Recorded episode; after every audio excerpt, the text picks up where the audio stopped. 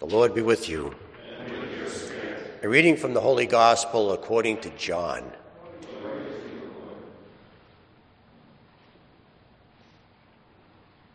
Jesus came to a town of Samaria called Sychar, near the plot of land that Jacob had given to his son Joseph. Jacob's well was there. Jesus, tired from his journey, sat down there at the well. It was about noon. A woman of Samaria came to draw water. Jesus said to her, Give me a drink. His disciples had gone into town to buy food. The Samaritan woman said to him, How can you, a Jew, ask me, a Samaritan woman, for a drink? The Jews use nothing in common with Samaritans. Jesus answered and said to her, If you knew the gift of God and who is saying to you, Give me a drink, you would have asked him, and he would have given you living water. The woman said to him, Sir, you do not even have a bucket, and the cistern is deep. Where then can you get this living water? Are you greater than our father Jacob, who gave us the cistern and drank from it himself with his children and his flocks? Jesus answered and said to her, Everyone who drinks this water will be thirsty again. But whoever drinks the water that I will give will never thirst. The water I shall give will become in him a spring of water welling up to eternal life. The woman said to him, Sir, give me this water so that I may not be thirsty or have to keep coming here to draw water. Jesus said to her, Go Call your husband and come back. The woman answered and said to him, I do not have a husband. Jesus answered her, You are right in saying, I do not have a husband, for you have had five husbands, and the one you have now is not your husband. What you have said is true, the woman said to him. Sir, I can see that you are a prophet. Our ancestors worshipped on this mountain, but you people say that the place of worship is in Jerusalem. Jesus said to her, Believe me, woman, the hour is coming when you will worship the Father neither on this mountain nor in Jerusalem. You people worship what you do not understand. We worship what we understand because salvation is from the Jews.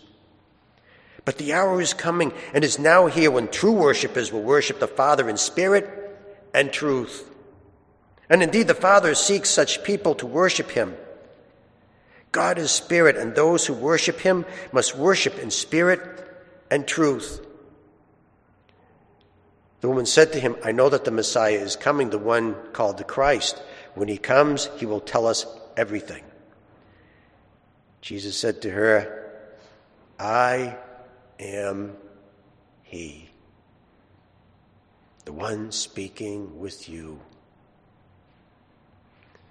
At that moment, the disciples returned and were amazed that he was talking with a woman, but still no one said, What are you looking for? or Why are you talking with her? The woman left her water jar and went into the town to see the people. Come, see a man who told me everything I have done. Could he possibly be the Christ? They went out of the town and came to him. Meanwhile, the disciples urged him, Rabbi, eat. But he said to them, I have food to eat of which you do not know. So the disciples said to one another, Could someone have brought him something to eat? Jesus said to them, My food is to do the will of the one who sent me and to finish his work. Do you not say, In four months the harvest will be here? I tell you, look up and see the field ripe for the harvest. The reaper is already receiving payment and gathering crops for eternal life, so that the sower and the reaper can rejoice together. For here the saying is verified that one sows, another reaps. I send you to reap which you have not worked for. Others have done the work, and you are sharing the fruits of their work. Many of the Samaritans of that town began to believe in him because of the word of the woman who testified. He told me everything I have done. When the Samaritans came to him, they invited him to stay with them, and he stayed there two days. Many more began to believe in him because of his word, and they said to the woman, We no longer believe because of your word, for we have heard for ourselves, and we know that this is truly the Savior of the world.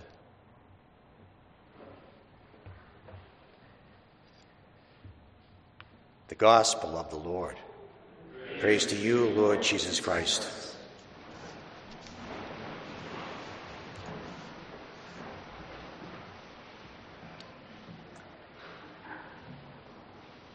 My confrere and friend, Father David, is a Shakespearean scholar.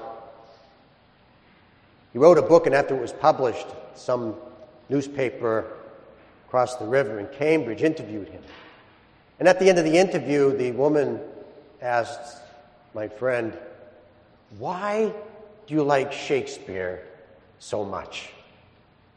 And he said, Oh, if I could just write one Shakespearean sentence, I would consider my entire life an absolute success.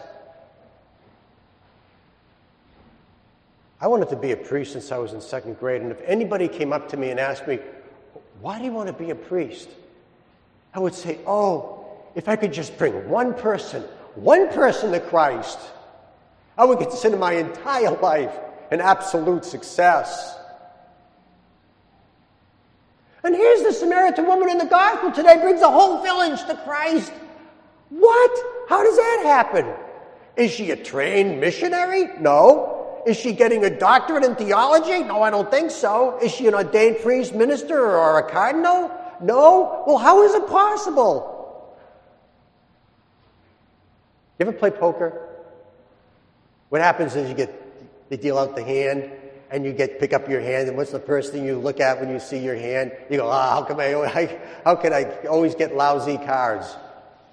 I was in a convention, bunch of guys, and at the end of the day, we got together and had a little poker tournament for fun. We broke up into uh, tables of five, and they dealt out the cards, and I picked up the cards. I had a two, a four, a seven, a nine, and a jack. Completely, totally useless in poker.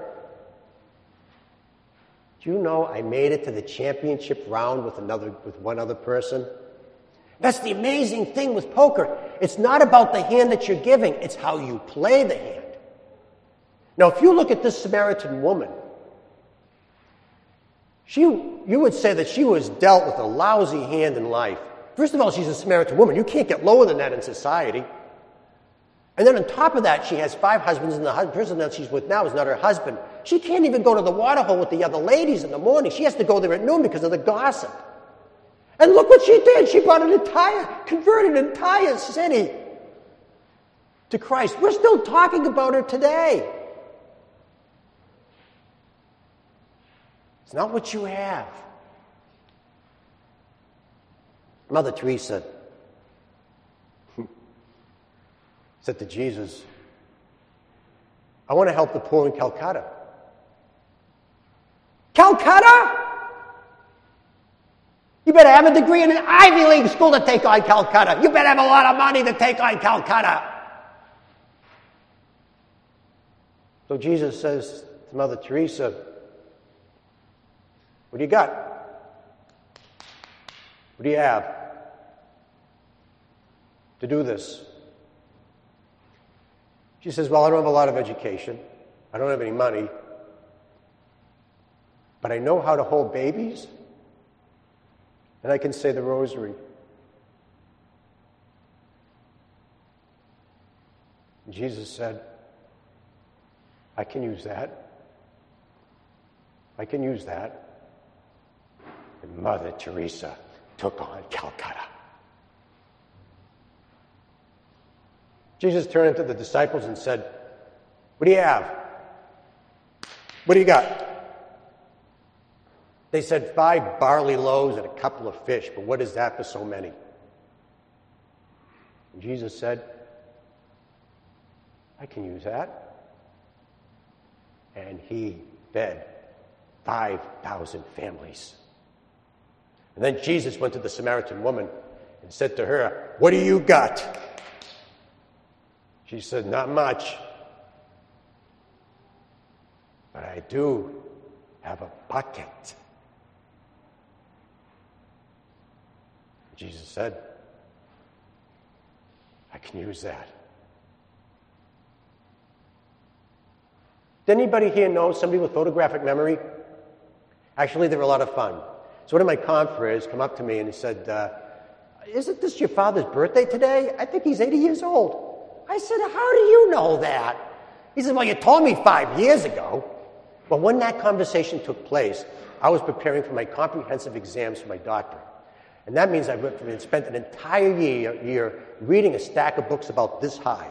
And then I have to f- try to figure out how to remember everything for the exam. So when he said that, I said to him, Oh, can I just borrow your brain for this exam? He said, Really? Really? You want to have my brain? I said, Yeah, but just for the exam. You can have it back after the exam. I didn't need it. I didn't need it.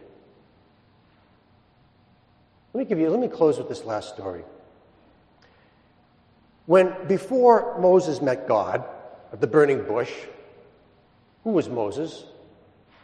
Moses was a runaway slave with a rap sheet for murder. You can't get lower than that. You can't get lower than that in society. And yet, he became one of the greatest prophets that we know. How did that happen? You would say that he was given a really bad deck in life. Well, anyway, this is what happened. So God met Moses, and God said, Can I be your God? Will you let me be your God? How about it? And Moses says, Well, what can you give us? What can you give me and uh, my people? He said, Well, first of all, I, I can give you your freedom papers, get you out of Egypt, and everybody's going to be free. And then I will give you, provide protection for you so that all your enemies can't even hurt you. And then while you're in the desert, I will provide you with water and food to sustain you. And anything you need, I will give you. And then after that, I'm going to give you property. I will give you, but ho ho, not just property. I'm going to give you prime real estate. I'm going to give you land that is going to produce lots of food.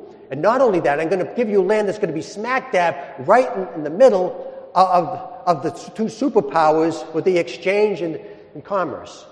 And you're going to get lots of money, and you're going to get lots of food. And you're going to flourish, and you're going to produce. How about it? And Moses said, Yeah, okay, I guess. You could be my God. But what's the catch? What's the catch? And God said to Moses, You just got to hear my voice. Just listen to me. And that's what Moses did.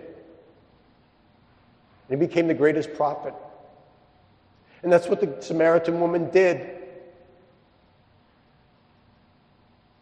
Now, sometimes we think that God didn't really deal out a very good hand in life for me.